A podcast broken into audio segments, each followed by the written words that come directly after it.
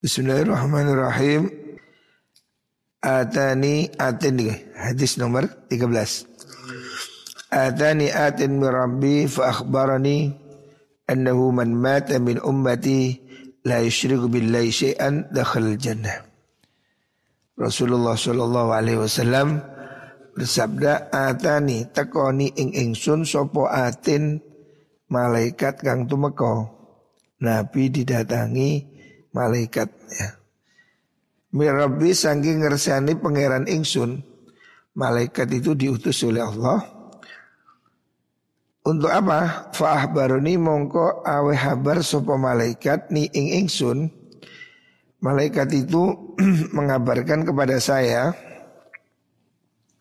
Mengabarkan apa? Man shallah annahu annahu man mata min ummati.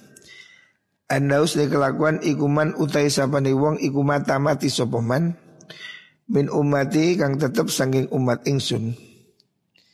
Malaikat memberi kabar bahwa siapapun dari umat saya ya, kita-kita ini semua yang mati, kalau dia mati la yusyriku hali ora musyrik, ora nyekutoaken sapa man billahi kelan Gusti Allah syai'an ing suci-suci. Takhola mongko mlebu sapa man al jannata ing swarga.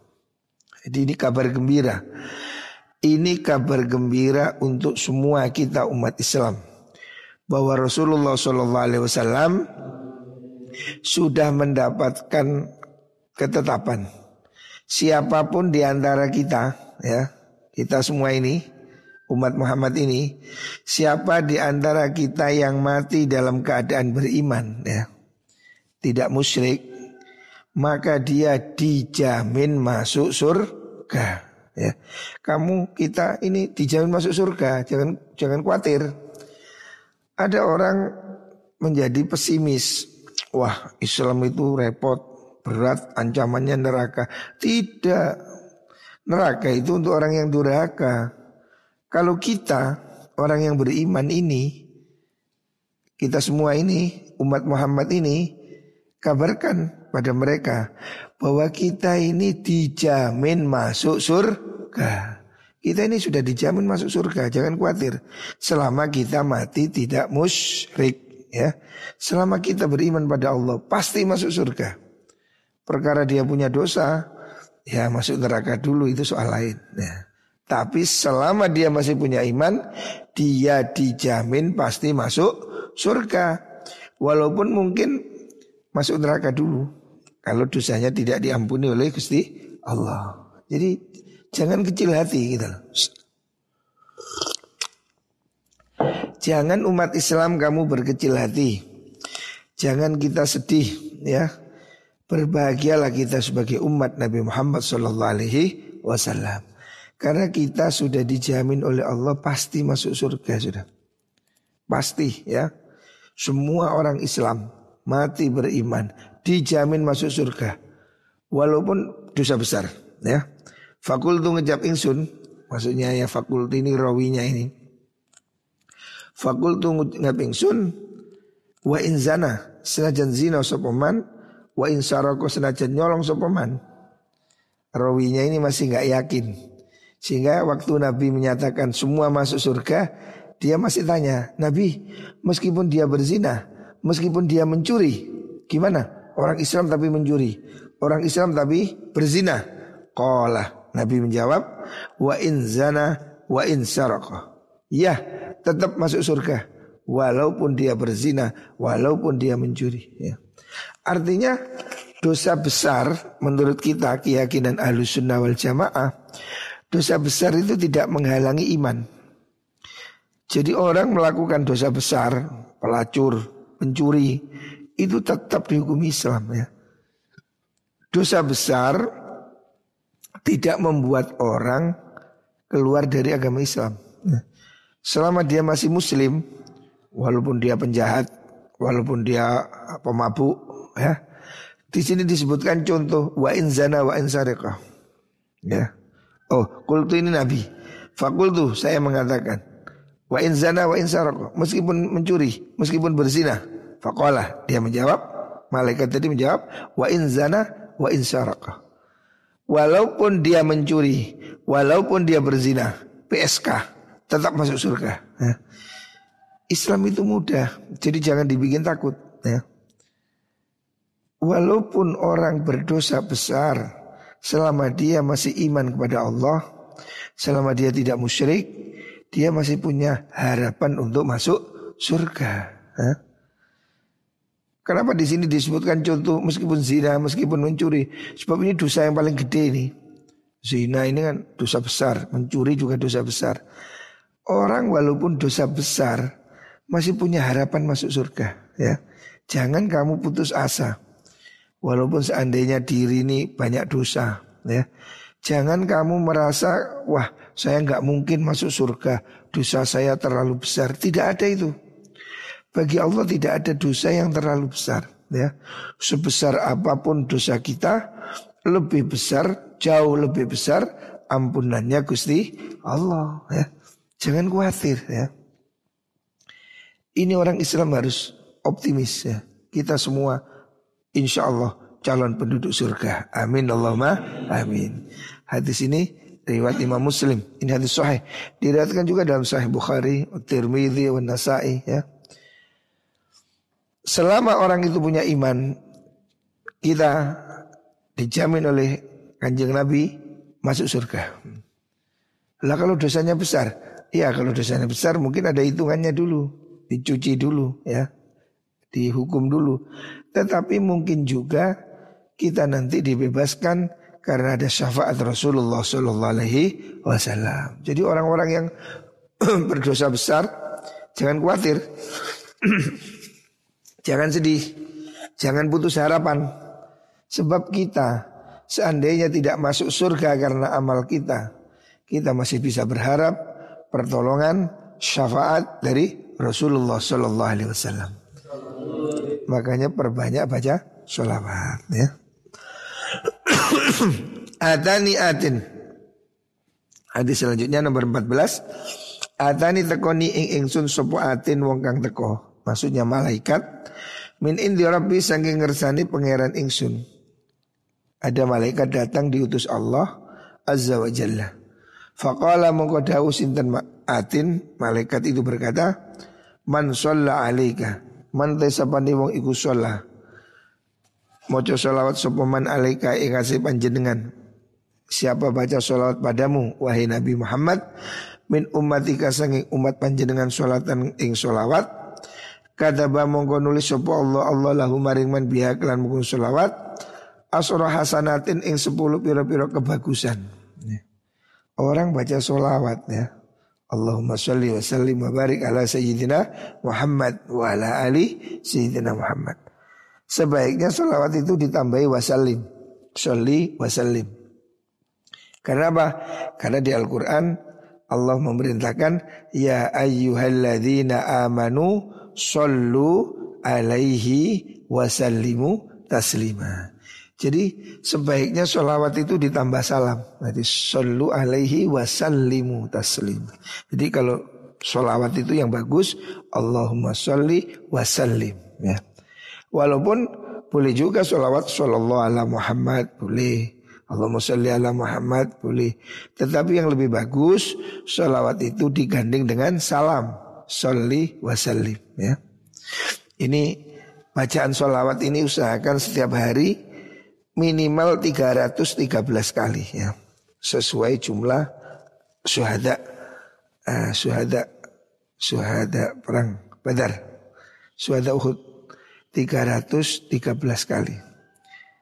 Siapa orang baca sholawat tiga ratus tiga belas kali, maka dia akan dimudahkan semua urusan hidupnya oleh Allah Subhanahu wa taala, ya. Jadi setiap hari usahakan kita jangan kurang baca sholawat dari tiga ratus tiga belas kali, ya. Sholawatnya boleh apa saja. Allahumma sholli ala Muhammad, Allahumma sholli wa sallim ala sayyidina Muhammad, shallallahu ala Muhammad, boleh. Tetapi hendaknya kita baca sholawat setiap hari minimal tiga ratus tiga belas kali. Siapa orang baca sholawat satu kali saja, ya, Allahumma sholli ala Muhammad, Allahumma sholli alaihi, satu kali saja, maka Allah akan kataballahu nulis sub Allah Allah lahu maring man biha kelawan salat asra hasanatin ing sepuluh kebagusan. Satu sholawat saja walaupun pendek sallallahu ala Muhammad kamu dapat sepuluh pahala. Ini minimal, minimal ya. Pada kemarin dikatakan dalam hadis satu kebaikan itu dapat pahala sepuluh sampai tujuh ratus kali lipat ya. Innal hasanat bi asri amsalha ila sab'i mi'ati dhifin. Orang baca sholawat itu baca kebuat kebaikan apapun apalagi sholawat pahalanya minim sepuluh kali sampai tujuh ratus kali ya. Kan enak toh nggak bayar sallallahu ala Muhammad, sallallahu ala Muhammad, enteng. Kita setiap ada sholat baca sholawat sallallahu ala Muhammad boleh, Allahumma sholli ala Muhammad boleh, atau sholawat yang lebih panjang, Allahumma sholli sholatan kamilah, sholawat nariyah, sholawat munjiyat, atau hari ini kita sering baca sholawat thibbil qulub ya. Pada musim pandemi, pada musim penyakit seperti ini dianjurkan memperbanyak baca sholawat. Menurut Imam Ibnu Hajar, Imam Ibnu Hajar ini ulama yang keluarganya jadi korban taun. Zaman dahulu itu taun. Ya seperti corona gini, wabah, orang ribuan mati orang. Imam Ibnu Hajar itu anaknya tiga meninggal karena taun. Sampai Ibnu Hajar mengarang satu kitab namanya Badzlul Ma'un ya, membahas tentang masalah taun, masalah wabah.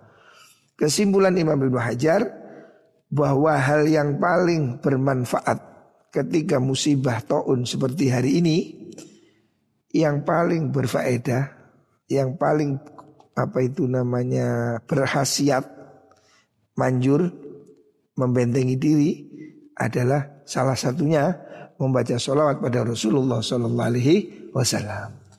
Maka setiap hari saya anjurkan semua baca sholawat thibbil qulub itu. Saya sendiri baca sholawat thibbil qulub sudah sejak bertahun-tahun yang lalu.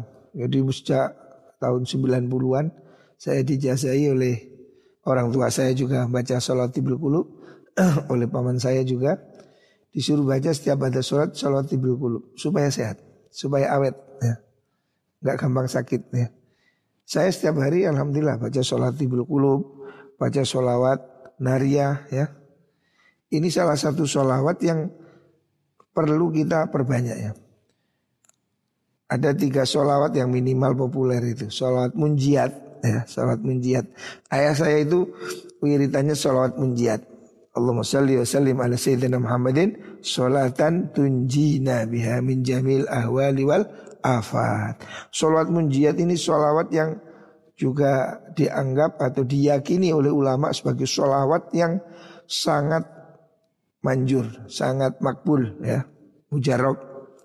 Siapa orang punya hajat baca sholawat munjiyat pada malam Jumat seribu kali, insya Allah sembilan puluh sembilan persen kalau dia sungguh-sungguh dikabulkan oleh Allah ya. Jadi kalau kamu ada hajat mau apa, mau ingin ini, ingin itu, baca sholawat munjiyat malam Jumat seribu kali ya. Itu insya Allah tembus, kabulkan oleh Allah ya. Kalau bacanya sungguh-sungguh ya.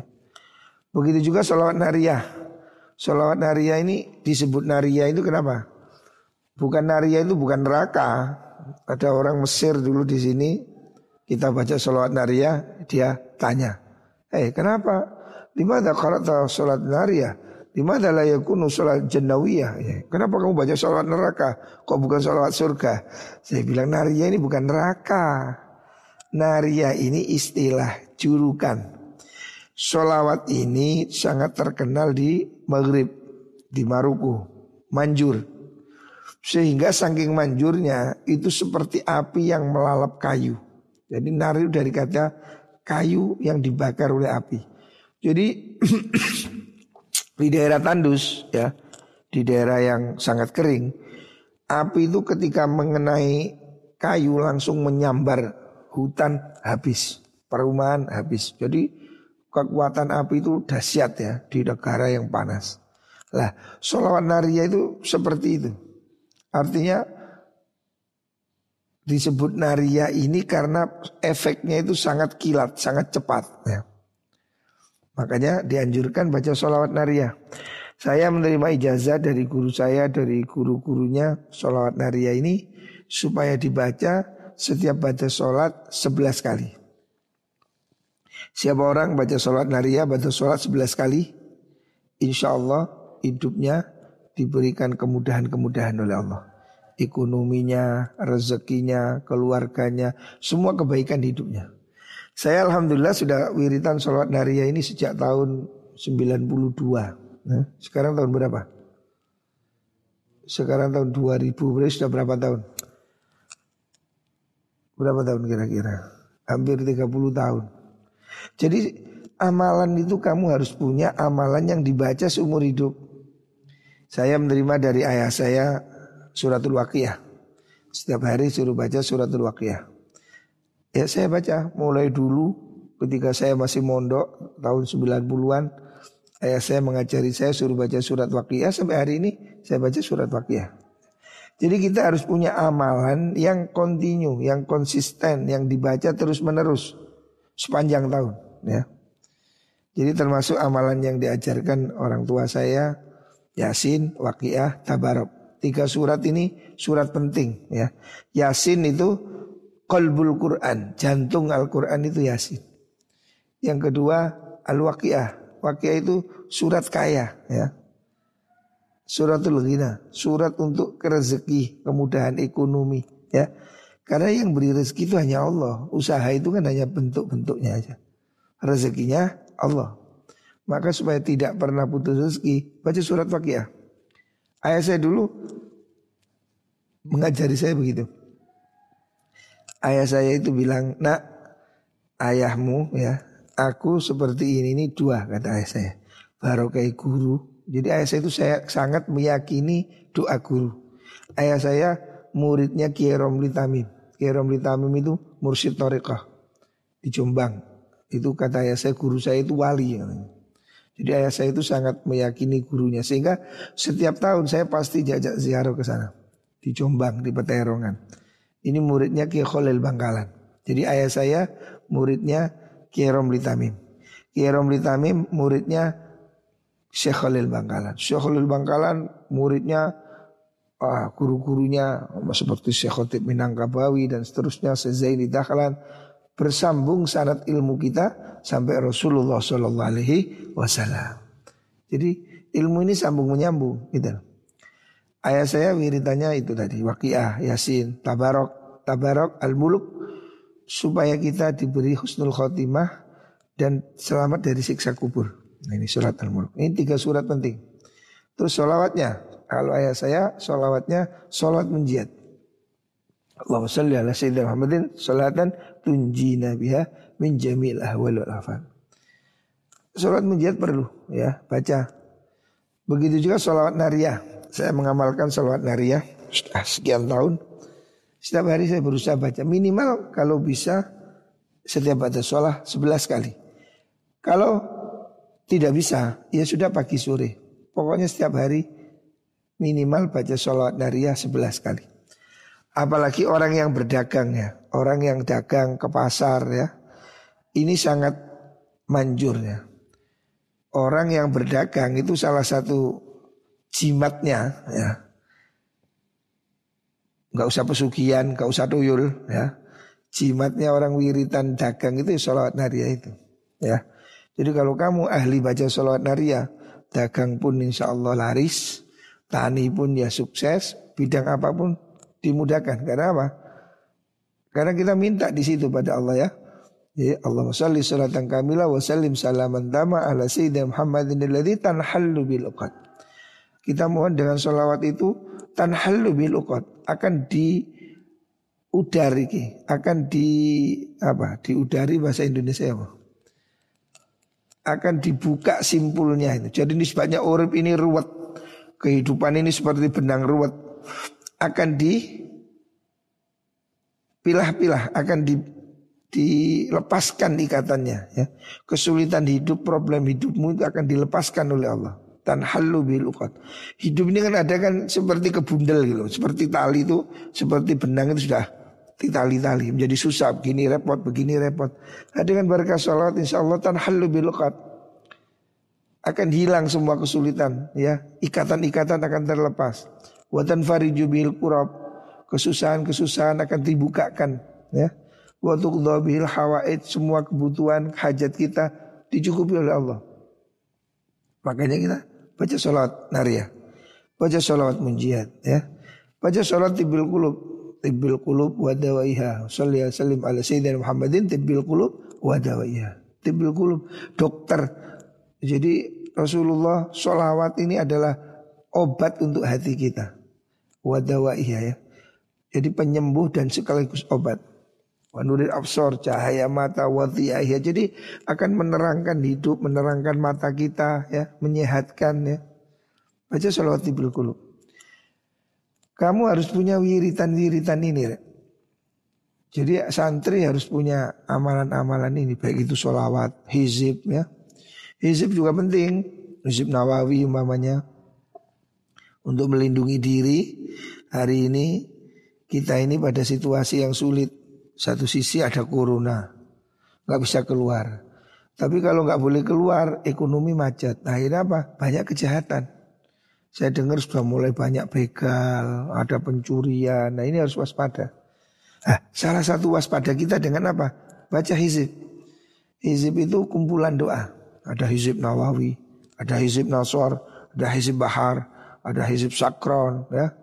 Saya dulu di pondok, tirakat saya, wiritan saya ini hizib-hizib itu sampai empat belas hizib.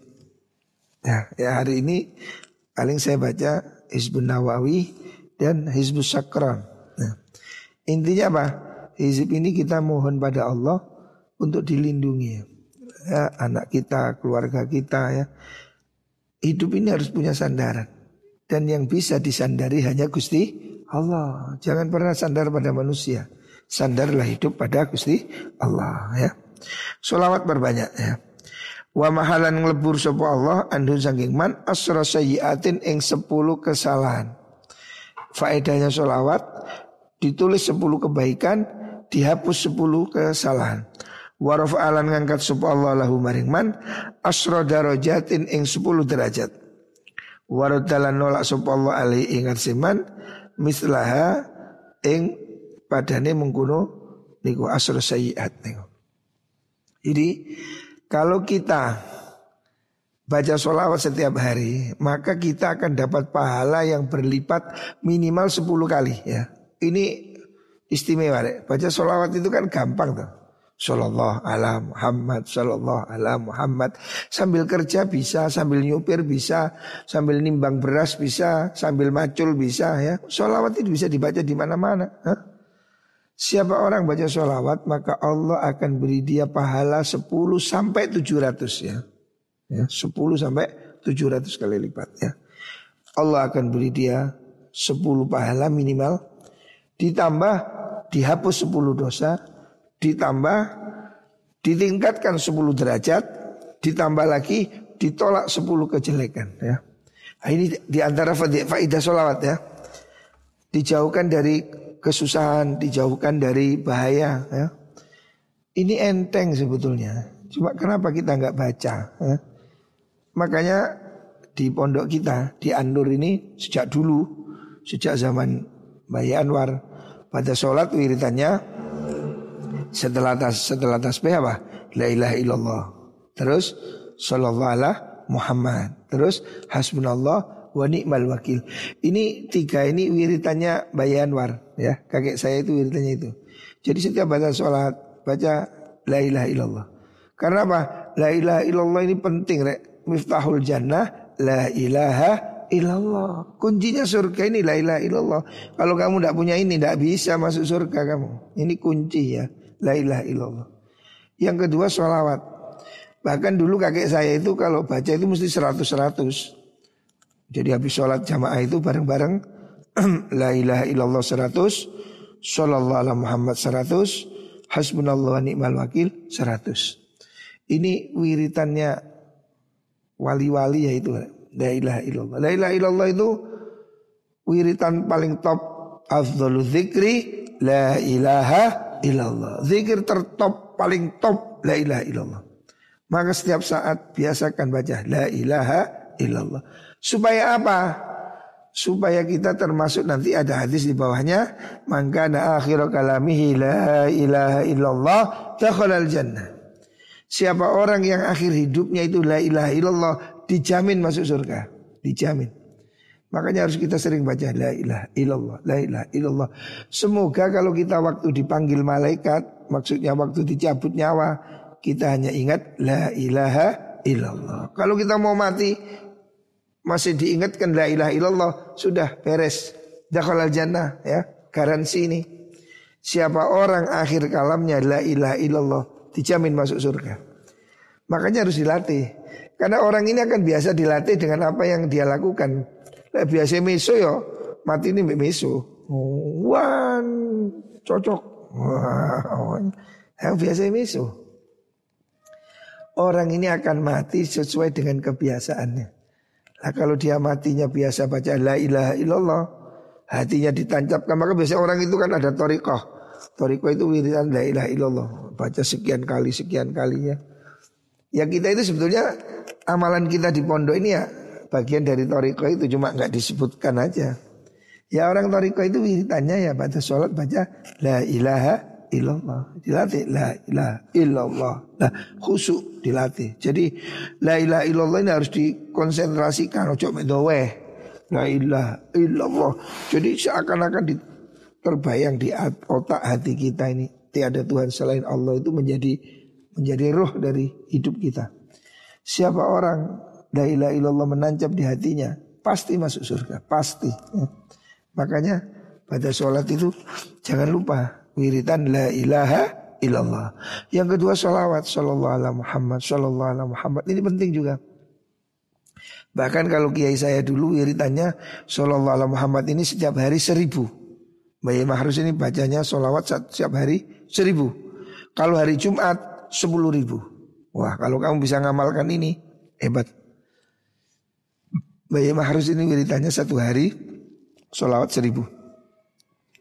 Kalau hari Jumat sepuluh ribu ya. Jadi sholawat ini perbanyak ya. Jadi hidup ini jangan dihabiskan untuk main game, untuk YouTube, untuk hal-hal yang remeh-temeh. Rugi ya, rugi. Ayo sholawat diperbanyak ya.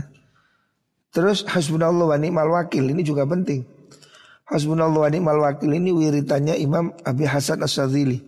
Sehingga beliau menyusun satu kitab namanya Sirul Jalil fi khasiyati hasbunallah wa ni'mal wakil.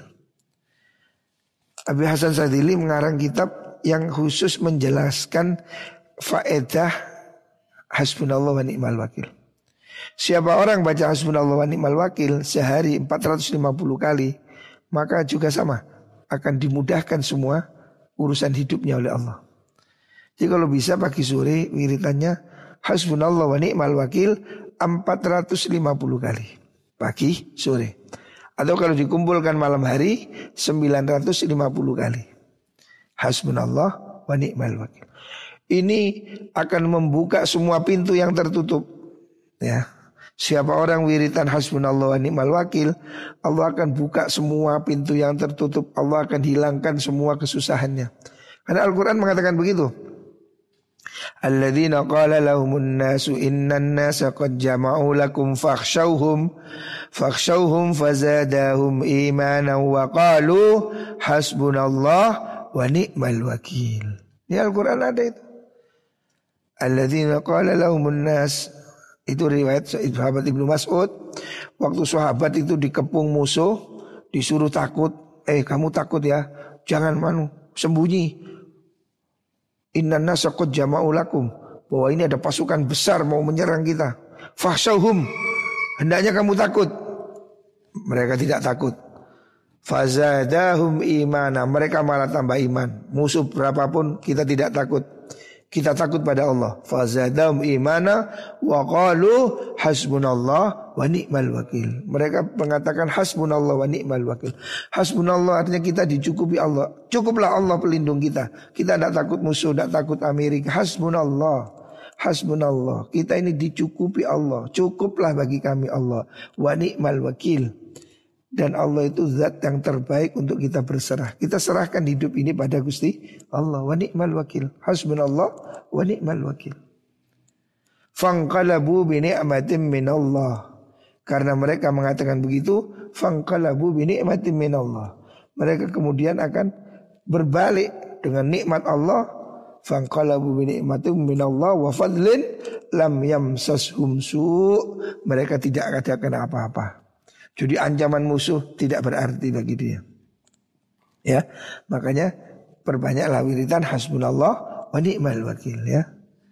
Jadi Allah sudah menjamin kalau siapa pasrah pada Allah pasti Allah cukupi dia ya. Jangan takut ya, hidup ini pasrahkan pada Allah ya. Makanya perbanyak wiritan hasbunallah wa ni'mal wakil ya. Wa ayyuridu ayyakhda'uka fa inna hasbakallah. Kalau musuhmu akan merekayasa, musuhmu akan membuat tipu daya, jangan takut. Fa inna hasbakallah. Sesungguhnya Allah yang mencukupi kamu, ya. Fa inna hasbakallah huwallazi ayyadaka binasrihi wa bil mu'minin. Allah yang beri kamu kekuatan, pertolongan dengan pertolongannya dan orang-orang mukmin, ya. Jadi jangan takut ya. Hidup ini jangan takut ya. Serahkan pada Allah.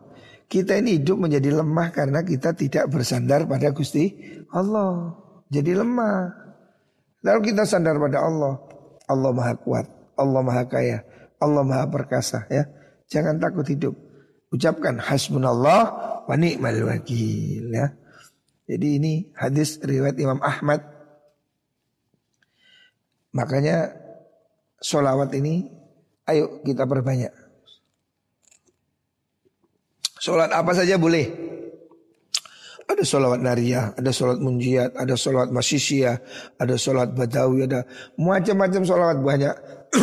Imam uh, Ismail An-Nabhani mengarang satu kitab namanya Afdzalush Shalawat ala Sayyidissahadat. Khusus nerangkan macam-macam faedah sholawat ya. Ada juga satu kitab namanya kitab Saadatud Darain fi shalah ala Sayyidil Kaunaini watsaqalain ya. Jadi faedah sholawat itu banyak sekali ya. Akan membuat hidup kita jadi baik, rezeki lancar, tidak ada kesusahan ya. Berkah sholawat pada Rasulullah sallallahu alaihi wasallam. Rawahu Ahmad an-Nabi Talha. Hadis ke-lima belas. Atuhibbu ayyalina qalbuk.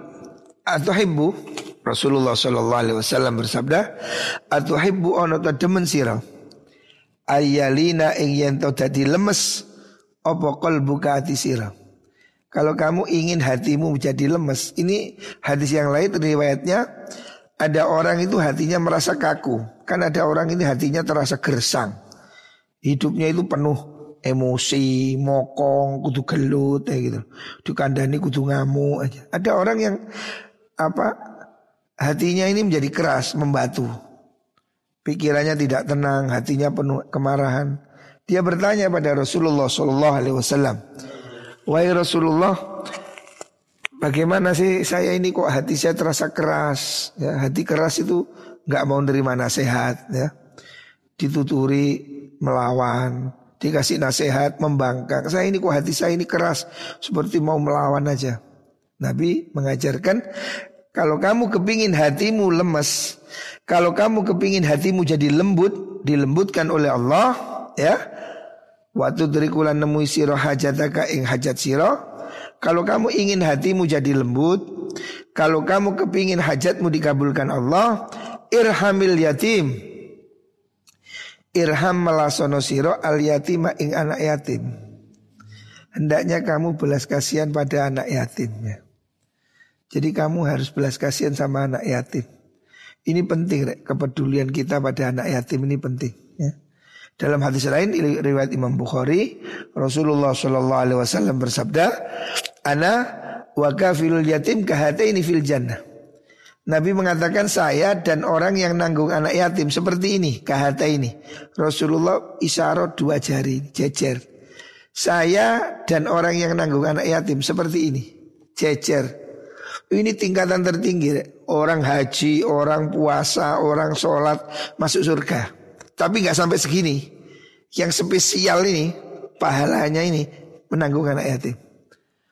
Allah merintah kita sedekah, zakat, haji, puasa.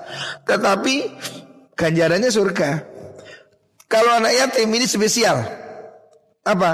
Ana wa kafilul yatim kahataini fil jannah. Saya, kata Nabi, bersama orang yang nanggung anak yatim seperti ini, jejer ya. Kahataini, seperti dua jari. Jadi tingkatan tertinggi besok di surga itu bukan orang naik haji berkali-kali ya. Jangan salah paham. Ada orang haji sepuluh sampai lima puluh kali, umroh setiap minggu. Oh, salah. Kalau kamu tidak peduli anak yatim, haji berkali-kali pun tidak ada gunanya. Karena kamu dianggap sebagai pendusta agama, ya. Orang yang dijamin masuk surga bersama Rasulullah itu bukan orang yang haji. Orang yang menanggung anak yatim. Anak wakafil yatim, saya Nabi bersama orang yang nanggung anak yatim seperti ini di surga, jejer ya. Makanya besar pahalanya menyantuni anak yatim ya. Maka kita berusaha, ayo kalau bisa ada anak yatim sekitar kita, bisa kita asuh ya, kita angkat anak, atau kita kirim ke pesantren, kita biayai ya. Bisa juga kita ambil anak atau kita biayai, kita cukupi. Itu termasuk namanya wakafilul yatim, menanggung anak yatim. Berapa halanya itu besar. Seperti ini, besok jejer bersama Rasulullah sallallahu alaihi wasallam. Wamsah ra'sahu. Wamsalan ngusapa sira ra'sahu ing sirai yatim. Jadi hendaknya kamu usap kepala anak yatim itu.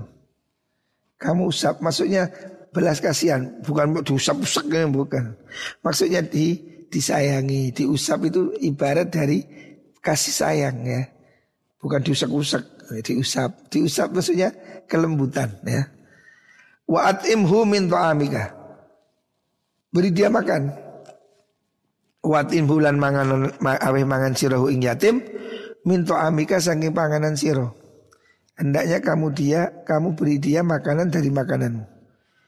Yalin, kalau kamu lakukan ini ya, kalau kamu belas kasih anak yatim, kau belaik dia, kau beri dia makan, yalin qalbuka, maka hatimu akan jadi lembut ya. Ngaji gampang, dituturi kena ngono lho. Ada orang enggak mau dituturi, dikandani, bangkang, itu hatinya atos ya. Orang kalau hatinya keras, dikasih nasihat enggak bisa. Dituturin bangkang, hatinya penuh pemberontakan ya. Ini hati yang keras. Supaya lembut, santuni anak yatim, kasih anak yatim ya, sayangi anak yatim, beri dia makan, yalin qalbuka, maka hatimu akan jadi lembut. Wa tudriku ha wa tudriku hajatak, dan kamu akan bisa, wa tudriku lan bisa nunuk nemu sira, wa tudrik ngaten jawab tu wa yalin wa tudrik, dan bisa nemu siro hajat aka ing hajat siro. Kamu akan dimudahkan hajatmu oleh Allah ya. Kalau kamu nolong anak yatim, rezekimu tambah. Jadi kalau kamu ada kesulitan, ini ada, saya punya teman pengusaha besar di Surabaya. Dia percaya hadis ini. Jadi kalau dia ada hajat, umpamanya dia mau buka perusahaan, maka dia itu nyari anak yatim. Nyari anak yatim, diajak pergi ke mall, disuruh ngambil barang apa saja nggak ditawar. Jadi yo kadang ya ngambil mobil-mobilan apa, dia dia niat nyenengkan anak yatim. Tapi itu manjur ternyata. Jadi teman saya ini berhasil sukses ya, jadi pengusaha kaya di Surabaya. Asalnya itu dari bakul kerupuk, asalnya itu ider kerupuk ya, di pinggir jalan, makelar SIM, makelar S T N, sampai jadi orang kaya. Nah, itu dia percaya dengan ini. Dia bilang, saya ini berusaha untuk cari pertolongan Allah dengan mengasihi anak yatim. Memang di sini Nabi mengatakan begitu. Kalau kamu santuni anak yatim, kamu akan dikabulkan hajatmu. Ya, jadi kalau kamu punya, berilah anak yatim itu. Ya, apa yang kamu bisa. Ya, tidak harus mewah, tapi berusahalah menyantuni anak yatim. Dan menyantunnya nggak usah nunggu bulan suro. Biasanya kalau bulan suro baru santunan anak yatim. Anak yatim kan hidupnya bukan bulan suro, setahun. Ngapain kok hanya nunggu bulan suro? Ya sekarang, ya besok, ya kapanpun ya. Dan tidak usah dinaikkan podium. Nah itu kadang kasihan anak kecil dinaikkan podium, kasih santunan. Ya nggak usah dieksploitasi lah. Kita beri aja dia setiap bulan ya. S P P, beasiswa ya. Berikan anak yatim. Allah akan merahmati kita ya. Amin Allahumma amin. Rawahu Tabrani an Abi Darda. Ittaqillah haitsu kunta. Ittaqi watiyasira Allah ing Allah. Haitsuma kunta ing dalam di panggonan kunta ono sira. Takutlah kamu pada Allah di mana saja ya. Dimanapun kamu berada ya. Di masjid, di pasar. Kita ini kadang taat pada Allah cuma kalau di masjid. Barang yang pasar uraan. Barang yang biskop pecicilan. Allah Nabi merintah kita taatlah pada Allah itu di mana saja. Bukan hanya di masjid. Kalau di masjid khusyuk. Barang dangdutan, pencilaan. Dimanapun ada Allah ya. Haitsuma kunta, dimanapun kamu berada, takutlah pada Allah. Waha wa atbi sayyi'atal hasanatam huwa. Wa atbi lan ngenut bureni sira. Susulkan as-sayyi'ata ing perkara-ara pada kejelekan, al-hasanata ing kebagusan. Tamhuha kang nglebur sira ha ing mengkono hasanah. Ai keliru. Tamhuang lebur hae mengkono sayyi'ah. Jadi kalau kamu berbuat salah, berbuat dosa, itu segera susuli dengan kebaikan. Seperti kalau kamu mencoret tembok, coret, segera disetipu gitu, dihapus. Jadi kalau kamu habis berbuat dosa, berbuat baik, supaya apa? Ini me, menstabilo, mensetipu, menghapus ya. Sama dosa itu seandainya ini coret, kita coret, dihapus, disebut di. Nah, hapusnya apa? Dengan kebaikan ya. Kamu banyak habis melakukan dosa, apalah, maka kamu lakukan kebaikan sebagai gantinya. Ditebus ya. Habis melakukan ini, melakukan ini. Jadi biasakan selalu mengiringi kesalahan dengan kebaikan, supaya kebaikan ini melebur ya. Kamu habis habis dugem umpamanya, besoknya tahajud semalam suntuk, nah, kan ijol, diganti gitu. Kamu habis maksiat ini diganti kebaikan ini. Hendaknya semua amalan itu diikuti dengan yang baik. Jadi kalau kamu habis berbuat dosa, habis pacaran, besok baca Quran. Wow. Disusuli. Ada seorang sahabat pada zaman Rasulullah Sallallahu Alaihi Wasallam. Ada sahabat ini gemes lihat tetangganya cantik. Tiba-tiba dicium. Wah, sampai cium dia ngaku, Nabi, saya berbuat dosa. Apa? Aduh, saya tadi nyium itu Marlena. Nabi bilang wudulah. Nah, disuruh wudu supaya dosamu supaya dosamu rontok. Nah, jadi gitu. Jadi berbuat salah, habis berbuat salah, lakukan kebaikan. Ya. Jangan berbuat salah terus berbuat salah. Lah, ini kan tidak ada imbangannya. Jadi imbangi semua perbuatan salah dengan kebaikan. Kalau kamu habis berbuat dosa, lakukan kebaikan sebagai gantinya, sebagai peleburnya ya. Supaya bisa menghapus, supaya imbang. Jadi besok kalau ditimbang itu supaya supaya imbang. Salah dengan pahala ini supaya imbang. Lah kalau dosa terus pahalanya enggak ada, ya jelek nanti ya. Imbangkan, kalau berbuat dosa lakukan kebaikan ya, supaya bisa menutupi. Wa halikin nasa bi khuluqin hasanin, dan pergauli manusia dengan akhlak yang bagus. Wa halikin nasa wa khaliqlan nyerawung ana sira, berakhlaklah, bergaullah annasa ing manungsa bi khuluqin kelawan akhlak hasanin kang bagus ya. Maksudnya khaliqin nasa bi khuluqin hasanin ini perlakukan orang dengan dengan yang terbaik ya. Kenapa sih kok di sini Rasulullah Sallallahu Alaihi Wasallam sudah memerintahkan bertakwa masih ditambah suruh berbuat baik. Padahal takwa ini harusnya mencakup berbuat baik pada orang. Karena kalau orang itu takwa pada Allah, ya, maka dia tidak boleh berbuat jahat pada orang lain. Sengaja di sini oleh Kanjeng Nabi ditambahi, dijelaskan, bergaulah dengan akhlak yang bagus supaya jangan ada salah paham. Kadang ada orang ini pada Allah bagus, sholatnya rajin, ya, tahajudnya rajin, tapi mulutnya tajamnya kayak silet. Didik-didik, hmm, matamu meso-meso, suka makilah ini, ini nggak imbang, ini jelek ini. Dia tahlilan sergap, tapi judesnya minta ampun, pelitnya minta ampun. Nah ini gak bagus. Hubungan baik ini ya kepada Allah juga kepada manusia. Jangan hanya baik pada Allah. Wah, sembahyang sergap, tapi jahat pada tetangga. Tidak ada gunanya kamu.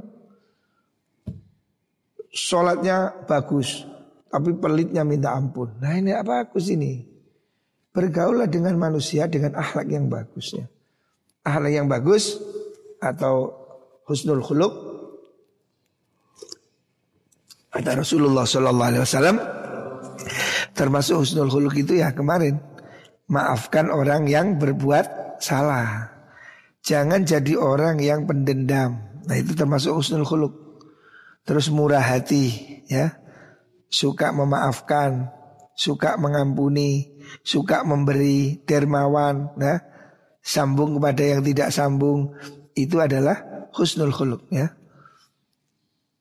Husnul khuluq itu i'ti man haramak, berilah orang yang tidak memberi. Wa'fu amman zalamak, maafkan orang yang berbuat zalim padamu, ya. Wasil man qata'ak, sambunglah orang yang memutus hubungan. Orang yang gak nyapa, sapalah. Orang yang nggak wawuh, sapalah, ya. Itu husnul khuluq, ya. Itu keluhuran budi, ya. Jadi sehari-hari hidup kita usahakan, ya, jangan pernah berniat jahat pada orang lain, pada siapapun, ya, pada makhluk Allah siapapun. Jangan punya keinginan berbuat jahat, ya. Bahkan Imam Ghazali mengajarkan setiap pagi hendaknya kita itu niat untuk tidak berbuat zalim pada siapapun. Kita niat untuk tidak berbuat jahat, tidak berbuat jelek pada siapapun, ya. Dan kita bersiap untuk memaafkan siapapun, ya. Jangan menjadi pendendam, ya. Orang ini kalau pendendam hidupnya tidak bisa tenang, ya. Jadi jangan kamu bakar musuhmu sedemikian panas sampai kamu sendiri yang gosong, ya. Kalau kamu dendam panas, orangnya senyum kamu panas, gosong kamu, ya. Kamu sakit sendiri, ya. Bergaulah dengan akhlak yang baik kepada siapapun, ya. Bahkan kalau perlu pada musuhmu, ya. Berbuatlah baik pada siapapun, meskipun pada orang yang memusuhimu. Seperti yang dicontohkan Rasulullah Sallallahu Alaihi Wasallam. Kanjeng Nabi itu tidak pernah bermuka masam, ya, pada siapapun. Beliau menunjukkan sikap menyenangkan, walaupun mungkin hatinya nggak senang, ya. Tunjukkan bahwa kita ini lebih dewasa gitu loh. Jangan jangan ngamuan. Ketemu orang mococo mendelik, kayak apa itu, kayak kucing aja. Kucing ngamuk mendelik. Tunjukkan bahwa kita ini bisa memaafkan, ya. Jangan pernah mendendam pada siapapun. Rawahu Tabrani. Terakhir hadis nomor tujuh belas, ittaqillah wala tahqiranna minal ma'rufi syai'an. Itaqi taqwa wa tiyasura kabe Allah ing Allah. Takutlah pada Allah. Alhamdulillah. Wala tahqiranna lan ojo ngino temen sira, jangan meremehkan. Jangan pernah meremehkan minal ma minal ma'rufi saking penggawe bagus syai'an ing suwiji-wiji. Jangan meremehkan perbuatan baik sekecil apapun, ya. Kebaikan itu sekecil apapun lakukan, ya. Nggak harus besar-besar, ya. Sodako nggak harus jutaan, sekecil apapun, ya. Lakukan kebaikan itu semampumu sekecil apapun yang bisa kamu lakukan. Jangan diremehkan. Walau antufriho, senajan yento ngesoaken siro mindalwika sangking timbo siro pada air dalun timbah fi ina'il mustaqi ing dalem wadai wong kang njaluk ngombe. Walaupun yang paling remeh, kamu tuangkan air, ada orang minta minum kamu tuangkan air, kan remeh lah. Sekecil apapun ya kebaikan, walau cuma nuangkan air ya, temannya minum kamu ambilkan. Ini biasa di Mekah, di Medina ada orang yang amal begini. Dia bawa apa? Dia bawa teko besar sama gelas kecil-kecil. Ada orang dikasih zam-zam, zam-zam gitu. Loh, itu amalan itu walaupun kelihatan cuma ngasih air, pahalanya besar ya. Pahalanya besar. Jadi jangan diremehkan. Wa antal qahaka wa wajhuka ilaihi mumbasit wa antal qalanya inna tatemu sira ahoka ing sedulur sira wa wajhuka lautai wajah sira ilaihi mari akha iku mumbasitun kang jembar. Contohnya juga kata Nabi, kalau kamu ketemu temanmu wajahmu itu yang lebar, maksudnya senyum gitu. Kalau ketemu orang itu pasang wajah yang menyenangkan ya, jangan mencucu kayak curut, nah, orang kok kayak setrika, mencucur segini ya.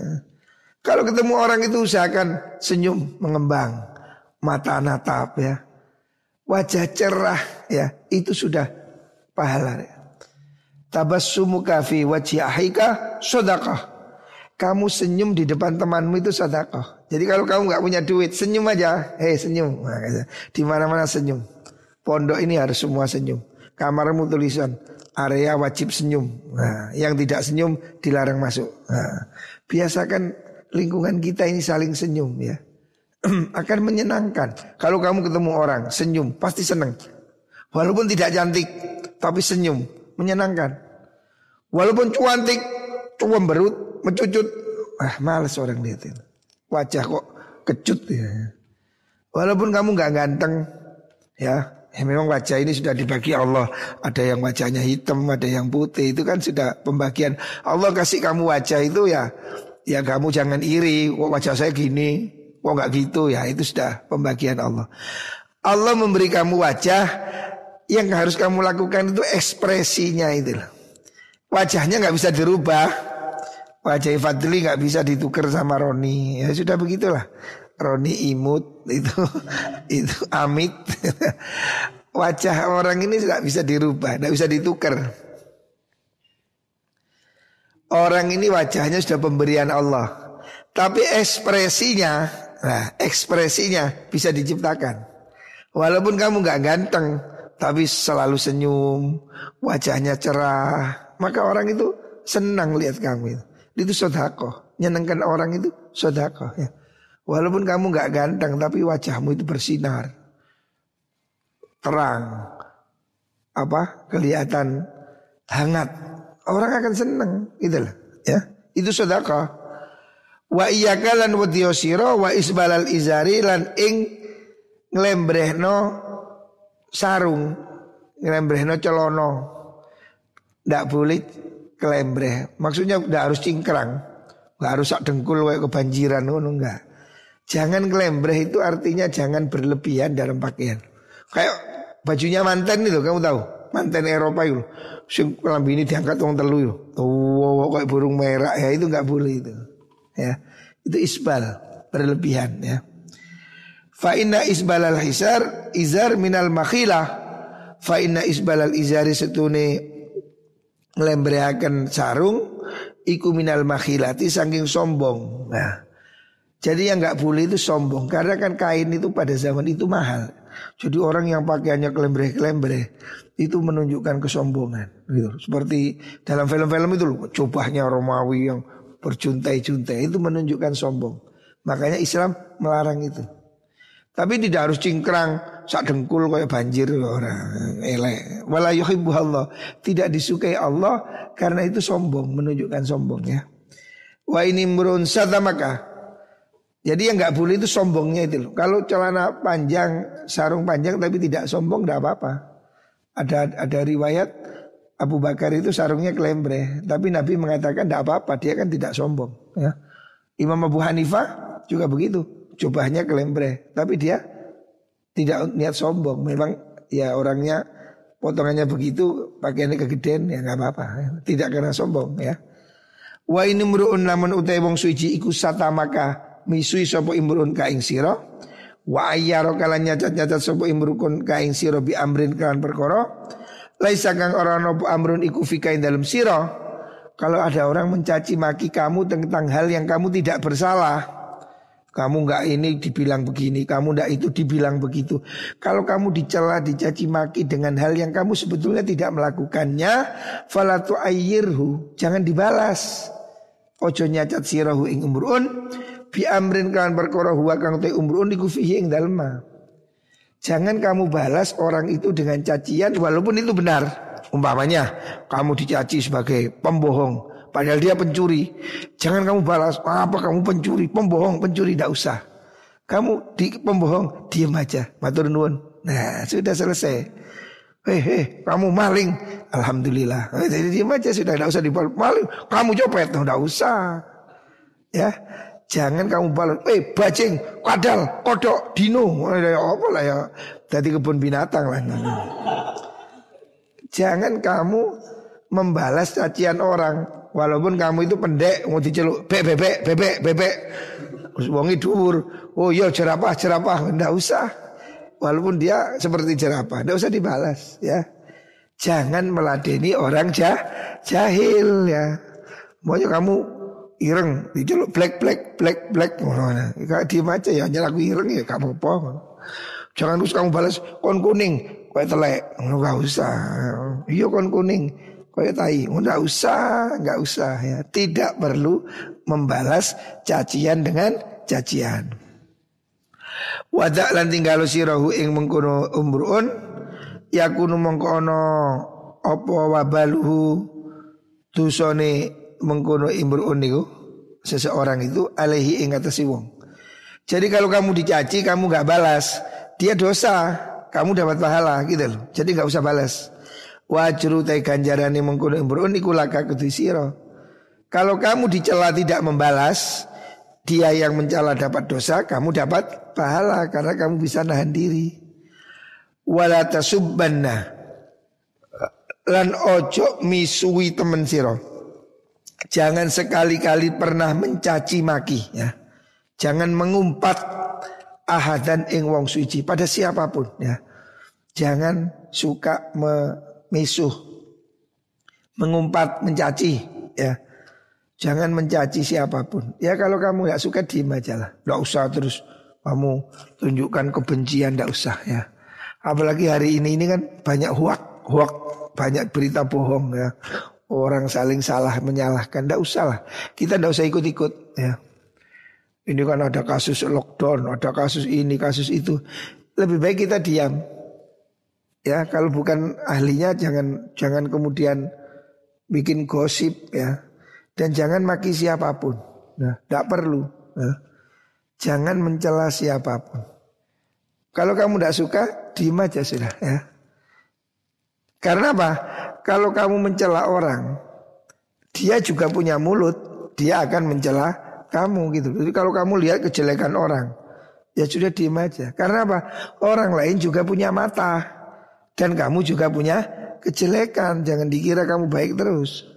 Jadi kalau kamu bisa melihat kejelekan orang lain, ingatlah orang lain juga bisa melihat kejelekan dirimu.